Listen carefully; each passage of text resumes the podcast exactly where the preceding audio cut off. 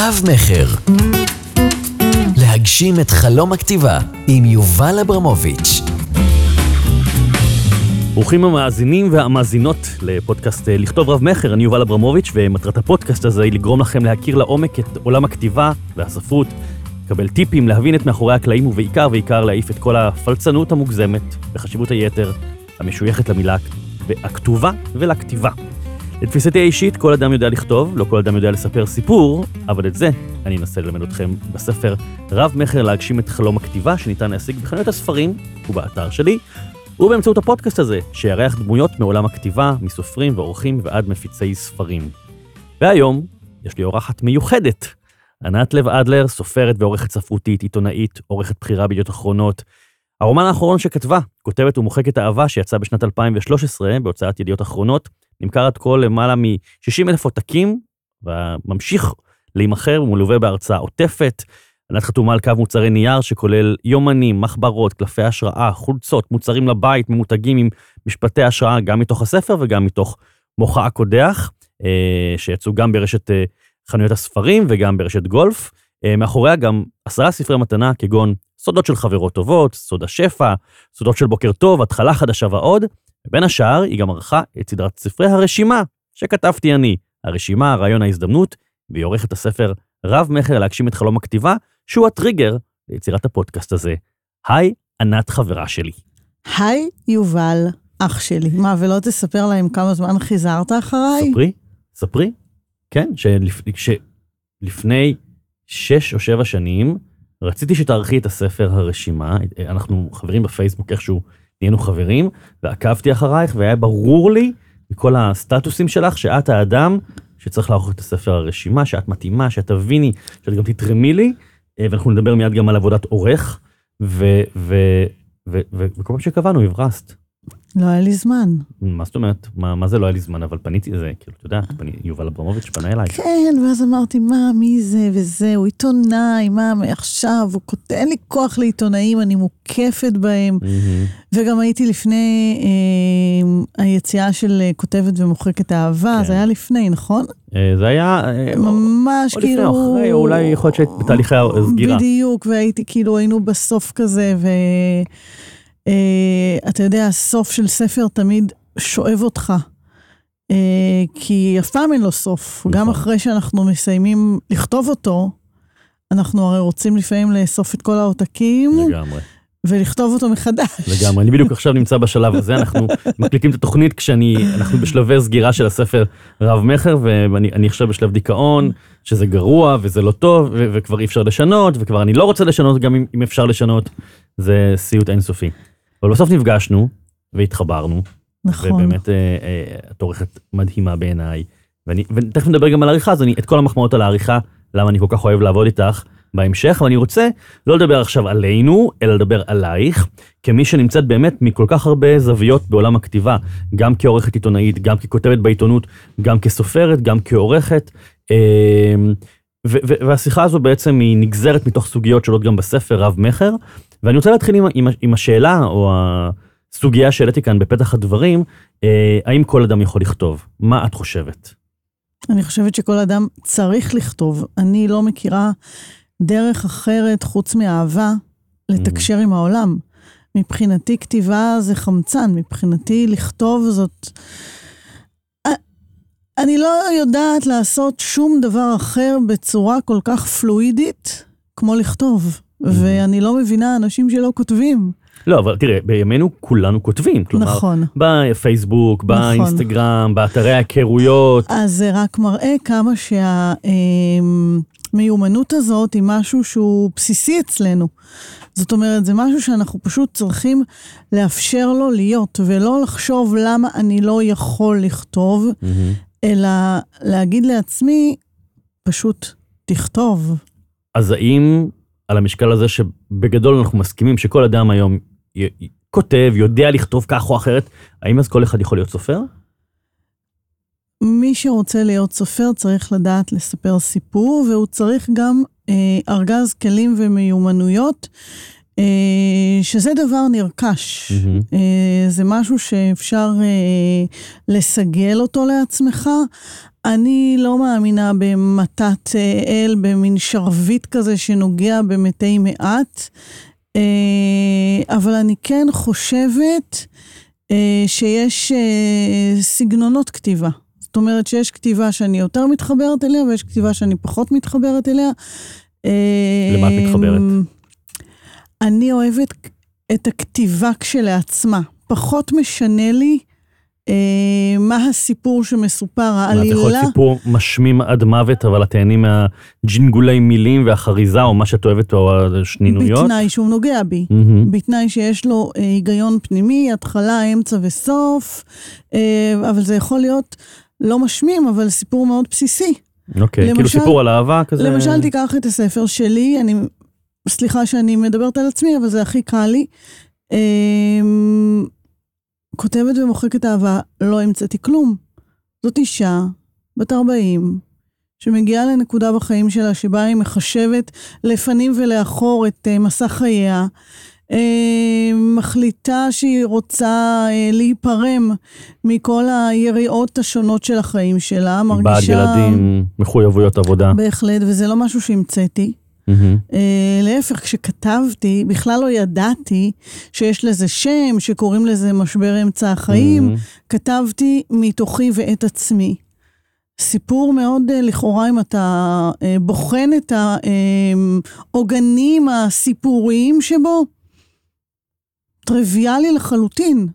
אלפי ואולי יותר מזה ספרים נכתבו על הנושא הזה. מהמם.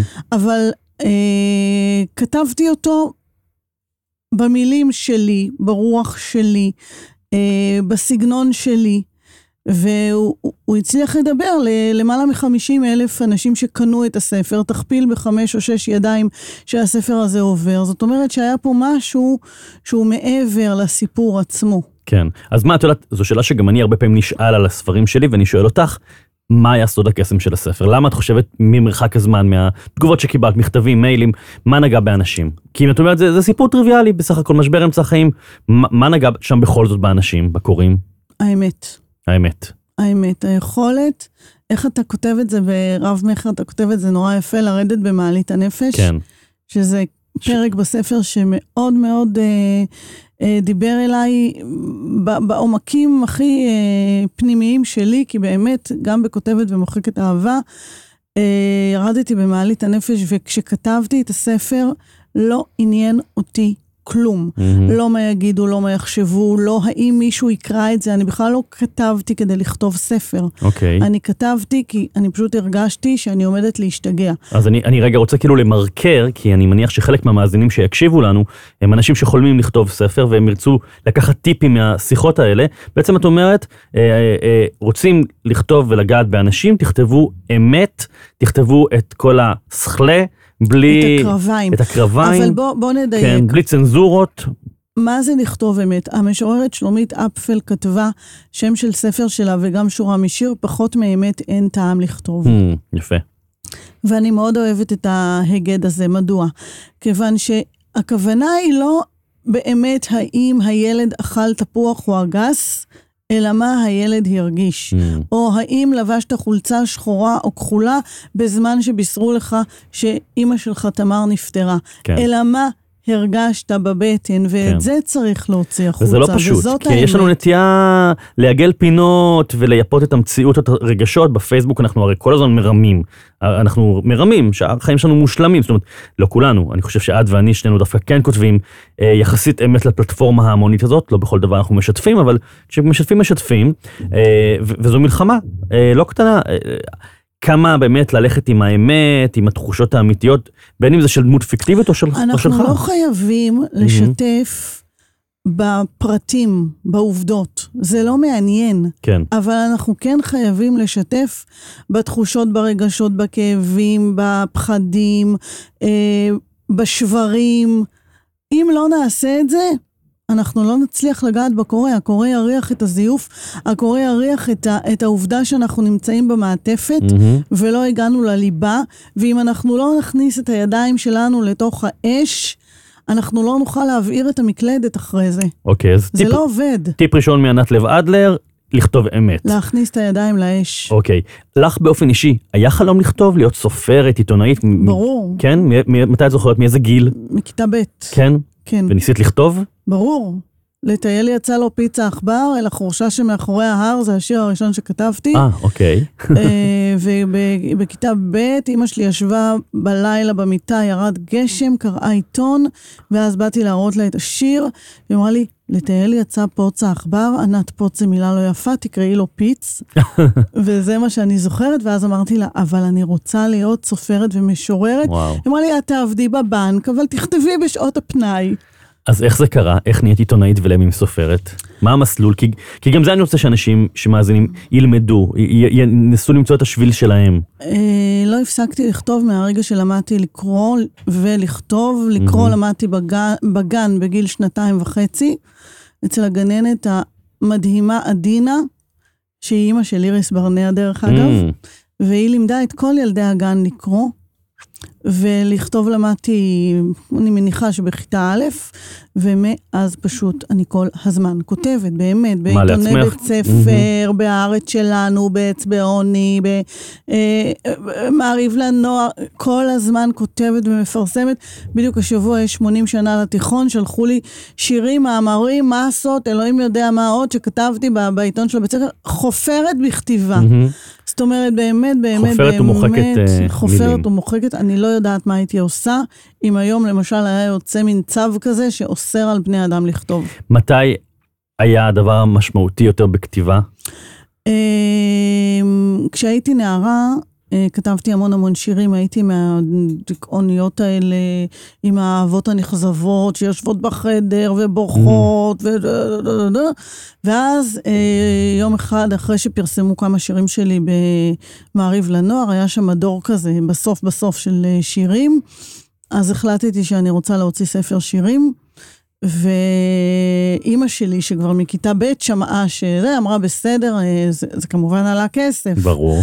אמרה בסדר, זה עלה 500 אה, לירות או שקל, אני כבר לא זוכרת, יש לי את הקבלה בבית, והלכנו אה, להוצאת צער ספרים, שהיא קיימת עד היום דרך מהמם. אגב, ויצא לי ספר שירים. שיוצאה עצמית, אם כבר הזכרת את צער, אז בואו שוב נלמד. הוצאה צער, הוצאה עצמית, שבעצם משלמים להוצאה עבור ההפקה ועבור ההפצה, ומה שיקרה יקרה. נכון, אה, זה היה בשנות ה-80, הייתי בת 17, מהמם. הייתי בכיתה י"א, והיה לי ספר. וואו. ספר שירים, שירים לא משקרים. התרגשות גדולה. התרגשות שאין לתאר אותה, ופתאום החזקתי ביד משהו שהוא פרי של הכתיבה שלי, ולא רק זה, גם התחלתי להגיע לשבוע הספר ולעמוד שם מאחורי הדוכן, וואו. ילדה בת 17 בכיכר רבין, ושנה אחרי. בשנה הראשונה לא קרה כלום, אבל שנה אחרי שהספר יצא, הגעתי לדוכן ומכרתי את כל העותקים. וואו. זאת אומרת, 500 עותקים של הספר שראו אור, נמכרו, יש עוד שלושה עותקים אצל אמא שלי בבית, משהו אהה. כזה, וזהו. ואז הבנתי, וככה, דרך אגב, הייתי בשמינית, וככה מימנתי חלק מהטיול שלי שלפני הצבא, בכסף הזה, מדהים. ואז הבנתי שההורים שלי טעו, ולא צריך לעבוד בבנק, ואפשר להרוויח כסף מזה שאת כותבת. ש, שזה אגב גם משהו שמאוד חשוב לי אה, במסגרת הניפוץ של כל מיני תפיסות מעוותות, גם בספר וגם כאן בשיחות, זה לומר לאנשים, כן, אפשר להתפרנס מכתיבה, ואפשר אפילו להתעשר מכתיבה. נכון. אה, זה- חיים בניו יורק. אבל כן, אה, גם הלו. פה, גם פה. לא, לא, לא. אם שנינו היינו חיים בניו יורק, היום כבר לא היינו עובדים. לי אין תלונות. גם לי אין תלונות. גם לי אין תלונות, אבל ה- ה- הריינג' הוא אחר. ברור, ברור שכאן הקהל הוא אה, מאות אלפי אנשים לספר במקרה הטוב, לעומת מיליוני אנשים, נכון. אם כי היום העולם פתוח, אפשר לתרגם ספרים, אפשר... אבל אל- בוא, אבל בוא נחדד מהמם.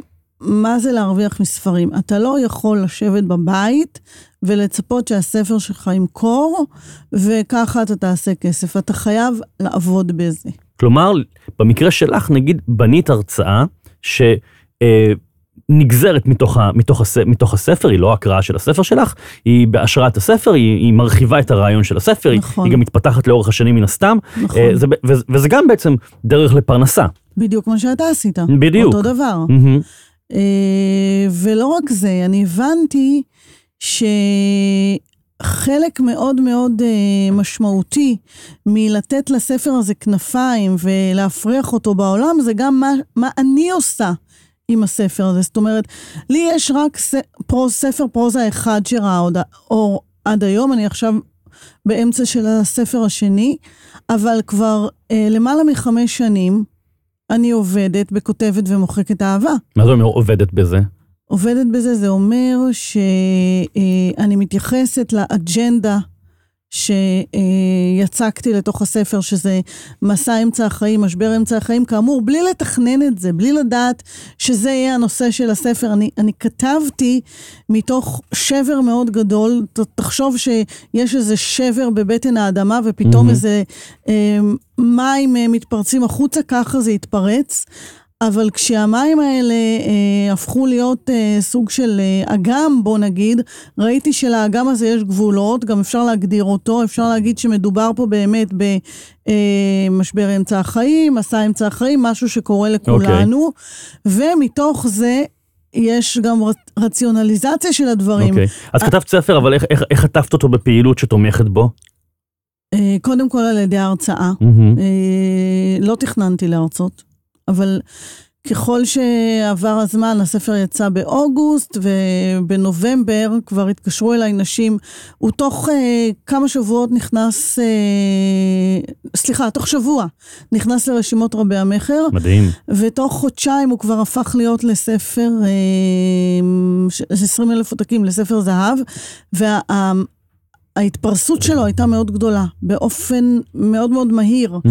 ואז התקשרו אליי נשים ושאלו אותי, איפה אפשר לבוא לשמוע אותך? את גם mm. עושה הרצאות על הספר, והאמת שלא, mm. לא הייתה לי הרצאה. שזה אגב, הזכרת את ניו יורק, ארה"ב, אבל זה אגב מאוד אמריקאי, כלומר, סופרים, אה, ויצאו לי ספרים בעולם כך שאני הסתובבתי ומסתובב, ואני רואה את הדבר הזה, אה, הקהל בעולם אה, מורגל ומחפש את הסופר, לשמוע אותו מקריא את הפרקים, נכון. לדבר איתו, להבין מה עומד מאחורי הספר, לגעת בו, ממש יש אפילו תחושת רוקסטאר, כאילו, אני חושב יצא לי ספר הרשימה בהולנד, והבת שלי הייתה, ואמרה לי, אבא, אתה כמו אדל של הספרים. כאילו, כי, כי, כי לימוזינה אספה אותנו למסיבת עיתונאים ולאירוע השקה, אה, אז בעצם הקהל רוצה לשמוע, לגעת, לשמוע, מה, מה, מה זה שהקהל רוצה ממך?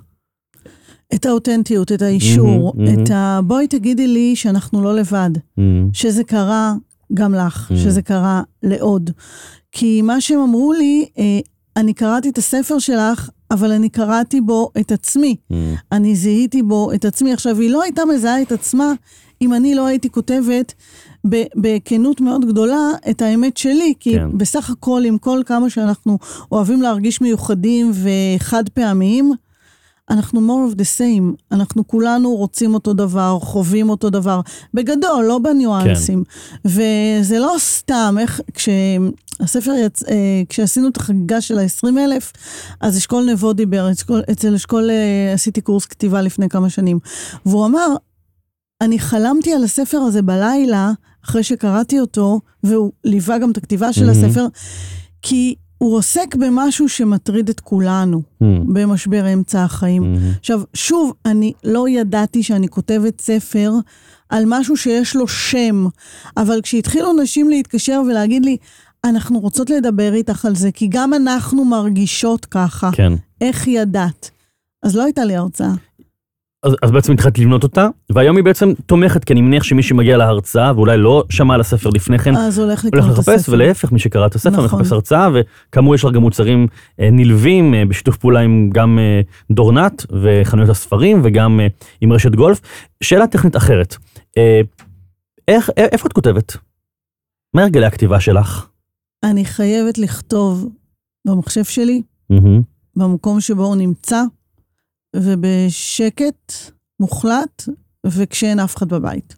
אוקיי, זה לא פשוט. לא פשוט. יש לך שני ילדים, בן ובת, בעל. כן, אבל אה, אה, היום אני לא אומרת יותר בעלי, אני אומרת בעדי. אוקיי. בוא נתרגל. כן. אה, אבל כן, הילדים שלי כבר בצבא. את הספר הקודם כתבתי אה, בשעות הבוקר המאוד מוקדמות, הייתי קמה בלי שעון מעורר, בלי mm-hmm. כלום, בארבע בבוקר כבר התיישבתי ליד ה... מחשב והתחלתי לכתוב, בוא נגיד שבין 4 ל-8, 9 בבוקר וואו, זה... שעות קשה, ארבע בבוקר לכתוב? כן, וואו, כן, קשה. כן. אז ככה זה היה בספר הקודם. הפעם אני לא מצליחה לקום כל כך מוקדם, אבל אני משתדלת. אני משתדלת כי אני באמת צריכה את השעות האלה של השקט. אוקיי, וכשאת אומרת אה, אה, במחשב שלך, כלומר לא לפטופ, מחשב שולחני. את לא יכולה לא. לכתוב בבית קפה, לא, בים, לא. לנסוע לחוץ לא. לארץ ולכתוב, לא, כמוני? לא. לא. אני צריכה את המקום שבו אני יושבת תמיד. זה, זה תמיד מצחיק אותי לדבר עם, עם קולגות, עם כותבים על, על הרגלי הכתיבה, כי כל אחד, יש כאלה שמישהי אמרה לי שהיא כותבת לצלילי אה, שירים של וולט דיסני, ו, ו, ו, אה, ואני נגיד חייב לנסוע לחו"ל, עכשיו זה הכל פסיכולוגיה, הרי נכון? נכון. זה, זה, זה לא משנה באמת, זה לא, לא. שיש משהו בחדר עבודה שלך. דרך אגב, כשיש אפיזודות בספר, שלמשל העורכת שלי אומרת לי, עכשיו תכתבי איזושהי אה, שיחה שלה עם הילדים שלה, כי זה חסר פה, אז את האפיזודה הזאת שהיא מנותקת מהעלילה, אני יכולה לכתוב על הלפטופ ואז לשתול אותה פנימה. מהמם. אבל את הרצף של העלילה, אני חייבת לעשות במקום הבטוח, כאילו לא, לא, לא לצאת מה, מהשביל, לא לאבד את הדרך. כן.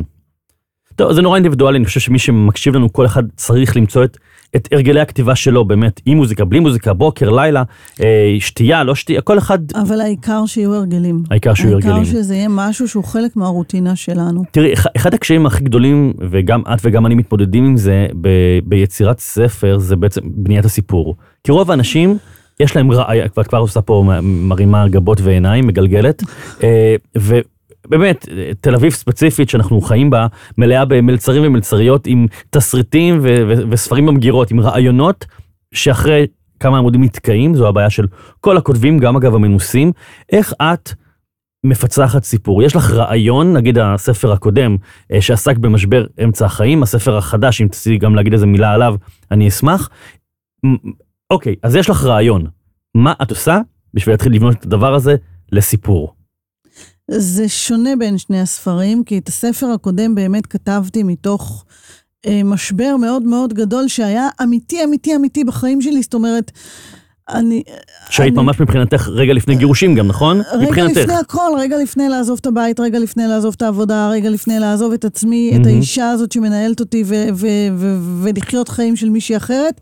ושוב, הכתיבה לא הייתה כי כתבתי ספר, הכתיבה כן. הייתה כדי להציל את עצמי, וזה היה מין תהליך תרפויטי, מבחינתי כתיבה זה אוקיי. גם כלי מרפא. אז מה, כתבת אותו פשוט בפרץ כזה, בלי... שפכתי אותו באופן שאני לא יכולה לתאר, הוא פשוט הסתפר מתוכי. וואלה, לא, לא כתבת אה, התחלה, אמצע, שום סוף, דבר, כלום, פשוט שום כתבת אותו. דבר, פשוט אינטואיטיבי הייתי כזה? קמה למחשב וכותבת ובוכה וכותבת ובוכה, כמה זמן לקח לך לכתוב את הספר? והתעסקתי איתו ארבע שנים, ארבע שנים. אבל אם אנחנו, כאילו, הנה, עזבתי, נכנסתי, יצאתי, אוקיי. אבל אם אנחנו לוקחים את הזמן שבו באמת עבדתי אה, עם עורכת מלווה כדי לתפור את הכל, אז משהו כמו שנה. אוקיי, ואת את, את, את חושבת שבדיעבד, מכיוון שאני מאוד מאוד מאמין בלכתוב ספר, סיפור עם מבנה מובנה מראש, על זה גם אני כותב בספר רב-מכר, את חושבת שאם היה לך נגיד מבנה של התחלה אמצע סוף, זה היה, התהליך היה קורה הרבה יותר מהר? או ש- יכול, יכול להיות שכן, אני יכולה להגיד לך שבספר החדש, מהמם. אה, יש לי סוג של מבנה, מהמם. אני לא אוהבת לעבוד עם, עם... אני לא אוהבת לדעת מראש, מראש, מראש הכל. אני אוהבת כאילו להפתיע את עצמי.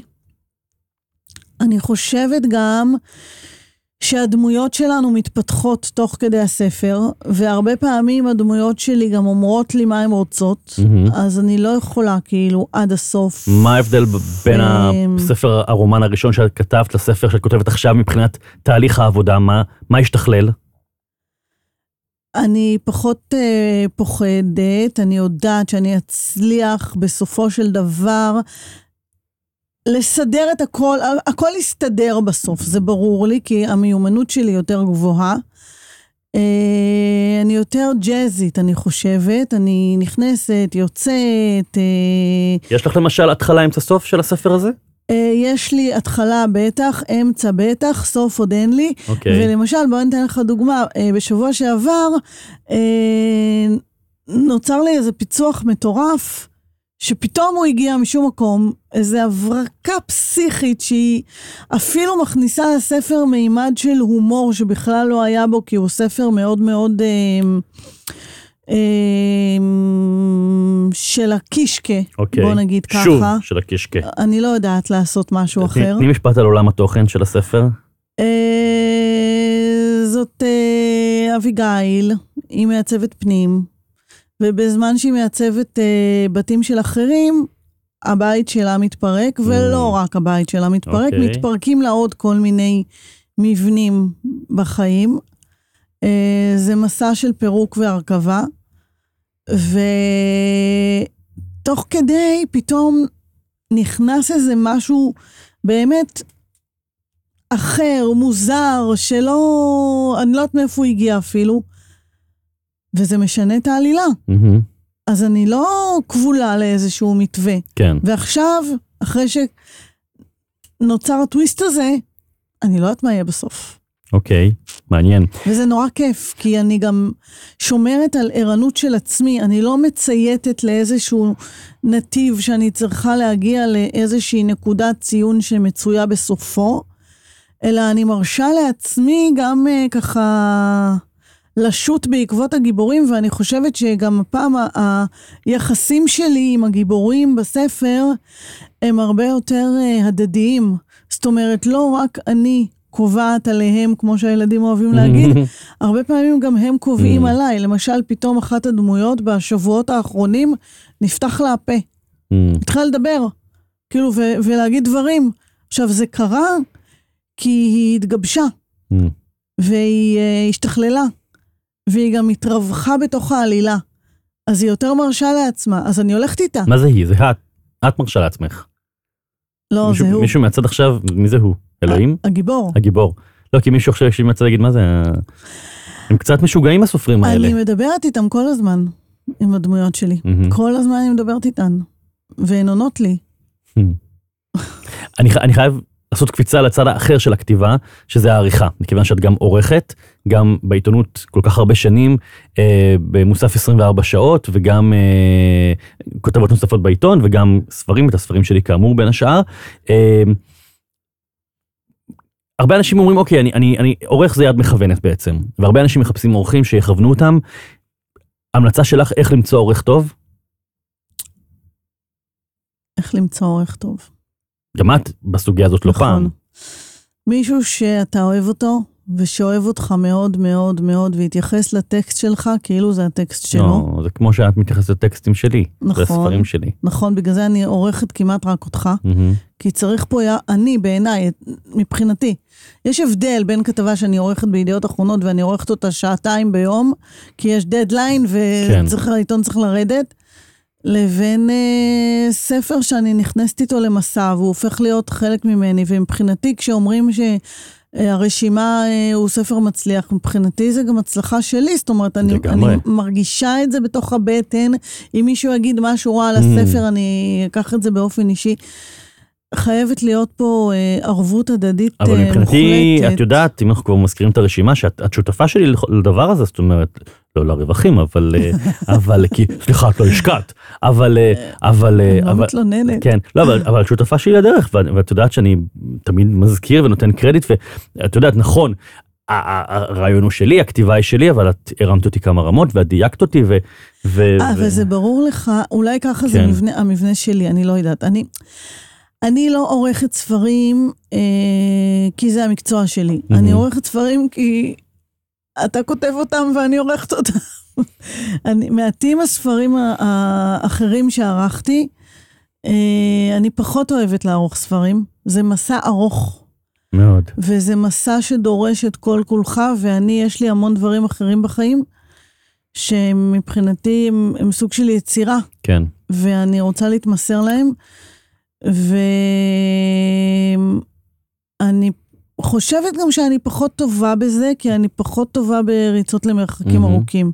אבל אני, אני, אני אולי אגיד משהו מהצד שלי, וגם אתן על הדרך טיפ למאזינים, על מה זה עורך טוב בעיניי, וגם מה, מה עובד בינינו. אני חושב שעורך טוב, וזה אגב טיפ שקיבלתי מנירית וייס, ערכה אותי בין השאר בטיים-אאוט תל אביב ובפנאי פלוס, אה, ו- ודי הייתה אחת מהמורות שלי בעולם העיתונות, והיא אמרה לי פעם אה, שכותב, אה, עורך טוב הוא עורך שנושם את נשימתו.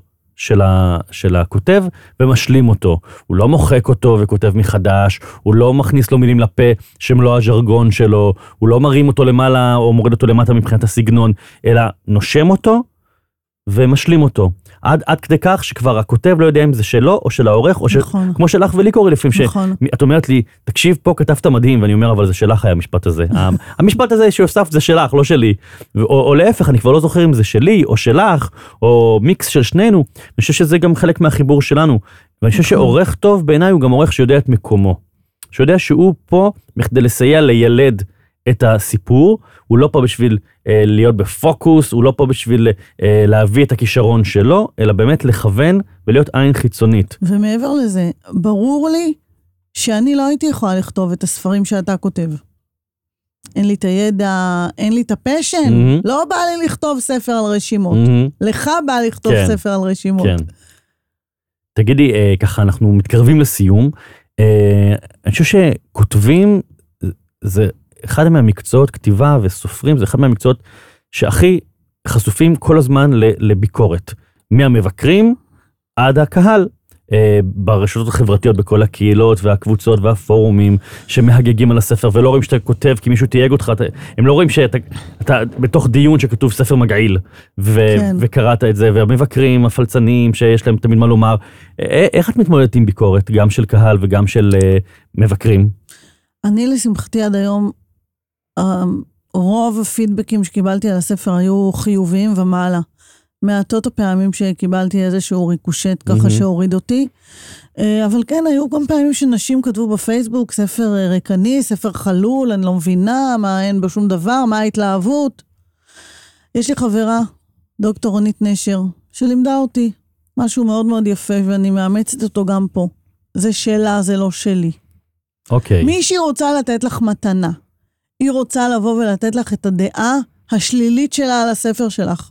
את לא חייבת לקבל את המתנה. מהמם. זה שלה, לא שלך. בסדר, אני חושב שזה קל לומר את זה היום ממרום אה, הצלחת הספר הזה. לא, מה ממרום? חכה, תכף יצא הספר החדש. לא, אבל, אבל, אבל, אבל כשהספר יצא ובזמן אמת הגיבו עליו, בסדר, הרבה שבחים, אבל גם את יודעת, פה ושם זה לא מזיז, זה לא, מפתחים איזה חסינות. לא, לא מפתחים חסינות, בוודאי שזה מזיז, אבל זה לא משהו שגורם לי להתפרק. אוקיי, טוב, אני עוד אעסוק בדבר הזה, אני מניח עם עוד אה, אה, אנשים שאני אשוחח איתם כאן על התגובות והפידבקים. זה לא פשוט, כי זה, זה, זה, זה באמת, אפרופו, כשאתה כותב את האמת ואתה חשוף, גם אם זה ב, במעטפת של דמויות, נכון, ולכאורה נכון, פרוזה והמצאה, נכון, בסופו של דבר אתה- אנחנו כותבים את עצמנו נכון, באיזשהו אתה מקום. שם את הלב המדמם וכן. שלך על השולחן. בסדר, אז אה, מב- מבקר אה, X לא אהב, ומבקר Y חושב שהוא היה כותב את זה יותר טוב, ומישהי שקראה את זה במלדיבים, זה לא בא לה טוב עם הרוח מהים. Mhm. נו, מה אני יכולה לעשות? זה הספר שכתבתי, זאת אני. כן. לסיום, ככה שאלון שליפתי, שאלון, אה, אה, מיל, מיל, תשלפי מילים לפי מה שעובר לך בראש.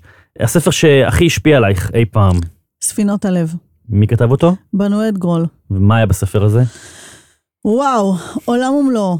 אה, עיתונאית, צרפתייה, פמיניסטית, לוחמת זכויות נשים, נפטרה לפני שלוש שנים, לצערי לא הספקתי לפגוש אותה, נפטרה בגיל 91. Mm. אה, כתבה אמת צרופה, שאני קראתי את הספר שלה עשרות פעמים, אה, על אה, סיפור אהבה שהיא ניהלה מגיל 15 ועד גיל 80 ומשהו עם גבר מברטן, בספר הוא מברטן, היא הייתה מאצולת פריז. הם לא היו נשואים אחד לשני, לכל אחד מהם היו בני זוג ומשפחות. לה היו שלושה בעלים, והוא ליווה אותה כל החיים בתור החבר הכי הכי טוב שלה, שהיא הכי אהבה בעולם, וזה סיפור כאילו של אהבה לא ממומשת? מדהים של שהם- אהבה מאוד ממומשת, אבל לא בדרכים וואלה, הקונבנציונליות. מעניין. זה תחשק לקרוא. ספר שלא הצלחת לסיים? וואי, יש מלא, מה, אני לא זוכרת, אבל יש יותר ספרים שלא הצלחתי לסיים. לא זוכרת עכשיו, אבל המון, המון, כשאת המון. מתחילה לקרוא ספר, אפילו, אה, נו, הספר הזה שכולם עפו עליו, לאהוב, לאכול, להתפלל, לא כן, הצלחתי של לסיים אליזבת אותו. גילברט. נשארתי, נתקעתי בלאכול. אוקיי. ראית לפחות את הסרט עם ג'וליה רוברטס? כן, אבל גם אותו לא הצלח, ואני מתה על ג'וליה רוברט. אוקיי. מי, מי או מה מקור ההשראה שלך? מה מעורר בך אה, רצון לכתוב? דמות, דמויות, אנשים, ספרים, יש אנשים שאתה חושבת עליהם ועושים לך חשק לכתוב? סיטואציות? אה, אני צריכה זמן פנוי ומחשב. אוקיי. אמ, כותב או כותב... דגש על זמן פנוי. זמן פנוי. כותב או כותבת שאת אה, מק- מקנאה בהם? מקינה חיובית. ברור, אלתרמן, המינגווי, מה, חסר? למה באלתרמן? אין על אלתרמן. אה, אמן המילים והדימויים והמטאפ... אין, אין, אלתרמן זה, אני, אני יכולה שעות. וגם יהודה עמיחי, מהמם. שעות. אגב, אה, לא יודע אם אה, אנחנו מקליטים את הפודקאסט הזה בקול בשלום, וממש כאן בכניסה, לא יודע אם, אם ראית, יש כאן פסל שעווה של אלתרמן. לא, לא ראיתי, תכף אנחנו נלך. להצטלם איתו. בסדר. אה, פתאומית לעד. כן. זה מה שאני רוצה תמיד להיות, וזה אלתרמן. איזו יצירה ספרותית אה, מוכרת וקיימת היית רוצה את לכתוב? זאת אומרת, אוח, למה לא אני כתבתי את זה? אין דבר כזה. אני רוצה לכתוב את עצמי, לא, אני לא כתבנית. מהמם. אני רוצה לטבול את המקלדת בדם של הלב שלי. אתה יודע, שאלו אותי כל הזמן, נו, מה עם עוד ספר? מה עם עוד ספר? נו, למה- מתי את כותבת? כשיהיה לי מה להגיד, אני אכתוב, ואני נורא שמחה ש- שחיכיתי עד שיהיה לי מה להגיד. אוקיי. אה, איפה ומתי את קוראת? הרבה פחות. אני גיליתי שכנראה אני כבר לא רואה טוב, אז אני, לדעתי זה גם קשור לזה. הייתי שמחה להטביע את הטלפון שלי באסלה. Hmm, כולנו. אה, אני קוראת בחופשות, מוצאת את עצמי קוראת. לפעמים אני קוראת בשבתות כשאני לא עורכת את יובל אברמוביץ'. אני קוראת כשהראש שלי נקי, ואני לפעמים גם קוראת כשאני צריכה לקרוא ספרים כדי לראיין את האנשים שכתבו אותם. ספר מודפס או דיגיטלי? רק מודפס. דיגיטלי או שמע? מה פתאום שמע? לא? אוקיי, ניסיתי. מה אה, פתאום, לא, לא, אני צריכה חמוד. לראות את ה... לא יכולה. אוקיי. אולי ספרי הדרכה, Mhm. אולי. אבל Mhm. גם, אני צריכה למרקר, לסמן, אה, מה המילה האהובה עלייך? התפעמות. המילה... וגם ערגה וגם עונג. אוקיי. המילה השנואה עלייך? לא חשבתי על זה. אין לך איזה מילה שאת לא סובלת, שמשתמשים בה? לא, נגיד אני מהמם, אני לא יכול, המילה הזאת מביאה את הסעיף. מהמם. כי היא נהייתה כזאת נורא זולה. ודוחפים אותה גם בתוך טקסטים היום, כאילו, לא, כזה- אין לי, אין לי מילים שנואות. אוקיי. אז אם אני מסכם את השיחה שלנו, אה, אני חושב שהיו פה כמה דברים, אבל אני רוצה שוב למרקר את זה למאזינים, לכתוב מתוך אמת, נכון? כן, מתוך אמת, מתוך כאב, שמחה, דברים, כן, כן. זה, אה, אה, מתוך אותנטיות. מתוך אותנטיות, שאותנטיות לתפיסתי זה אותי נטו, נכון. ניסיתי פעם לפצח את המילה הזאת, כי תמיד אומרים אותנטי ולא כל כך מבינים מה זה, להביא אותי as is, אה, להקשיב ללב שלנו, נכון? אה, וגם שצריך לעזור לספר ברמה של לבנות הרצאה עוטפת, או פעילות בפייסבוק, להיות בקשר עם הקוראים, כלומר קצת לרדת ממגדל השן הזה. להתייחס לספר כאל פלטפורמה שממנה אפשר לצאת להמון מקומות. אוקיי, טוב, ענת, לב אדלר. אני רוצה להודות לך על השיחה הזאת, אני גם רוצה לשחרר אותך, כי את צריכה ללכת לעשות קריאה אחרונה של הספר רב-מכר, לפני שמורידים אותו לדפוס. אז נכון. אני מודה לך ואני מודה לכם המאזינים, אתם מוזמנים לחפש את ההקלטות הבאות עם עוד אה, סופרים, סופרות, כותבים, כותבות, עורכים, עורכות, הוצאות לאור ועוד ועוד ועוד, וכמובן אה, להשיג לכם עותק של אה, רב-מכר להגשים את חלום הכתיבה. תודה. ואני הכי הייתי, כן, באחד הפרקים בספר אתה כותב שיוצאים בארץ 8,000 ספרים. מטורף. על זה אני רוצה שתעשה. איך, איך אפשר באמת לנהל את הנראות והנוכחות של הספר שלנו בתוך אוקיינוס אדום. אה, בעיניי, קודם כל את מרימה לי פה באמת לפרק שנעסוק בו, בעיניי זאת העבודה. אה, אני חושב שכותבים מיומנים, כמוך, כמוני ועוד אנשים, יודעים כבר לכתוב, יושבים חצי שנה, שנה, שנתיים, שלוש, כותבים ספר. אבל אז, מתחיל, אז מתחילה פה העבודה האמיתית. מתחילה העבודה. והיא ו- באמת... ועל זה חייבים לדבר היום, כן. בעידן שלנו, כן, כי יש הרבה ספרים שפשוט אה, נופלים... אה, נכון, וסופרים, וספרים טובים של סופרים טובים, נכון. שנופלים... אה, מתחת לרדאר. נכון, נכון, ואני אני חייב... ואין מספיק זמן מדף נכון, בחנויות. ואני חייב לומר, בעיה. למרות שאני מרגיש מאוד מפונק על ידי הקהל וחנויות הספרים, שגם כשאני נכנס לחנות ספרים, לרכוש ספר או סתם לעשות ביקורת מה קורה עם הספרים שלי, אני יוצא משם בדיכאון. זה מפחיד אותי. מאוד. אם, אם תשאל אותי מה מפחיד אותי, זה. כן. אז, אז בשביל לסיים באופטימיות ולא בפסימיות, אה, זה חלק מהעניין, לעבוד באמת ב- בלקדם את הספר, ואני מבטיח שאני אתייחס לזה גם באופן אישי וגם באמצעות המרואיינים האחרים. בהקלטות הבאות, אז תודה רבה ענת לב אדלר, חפשו את ההרצאות שלה, את הספר שלה, את המוצרים שלה, את הספרים שלה, הכל נמצא גם באתר של ענת לב אדלר. תודה. תודה רבה. ביי ביי. מופק על ידי פודקאסטיקו. פודקאסטיקו. פה מפיקים פודקאסטים מעולים.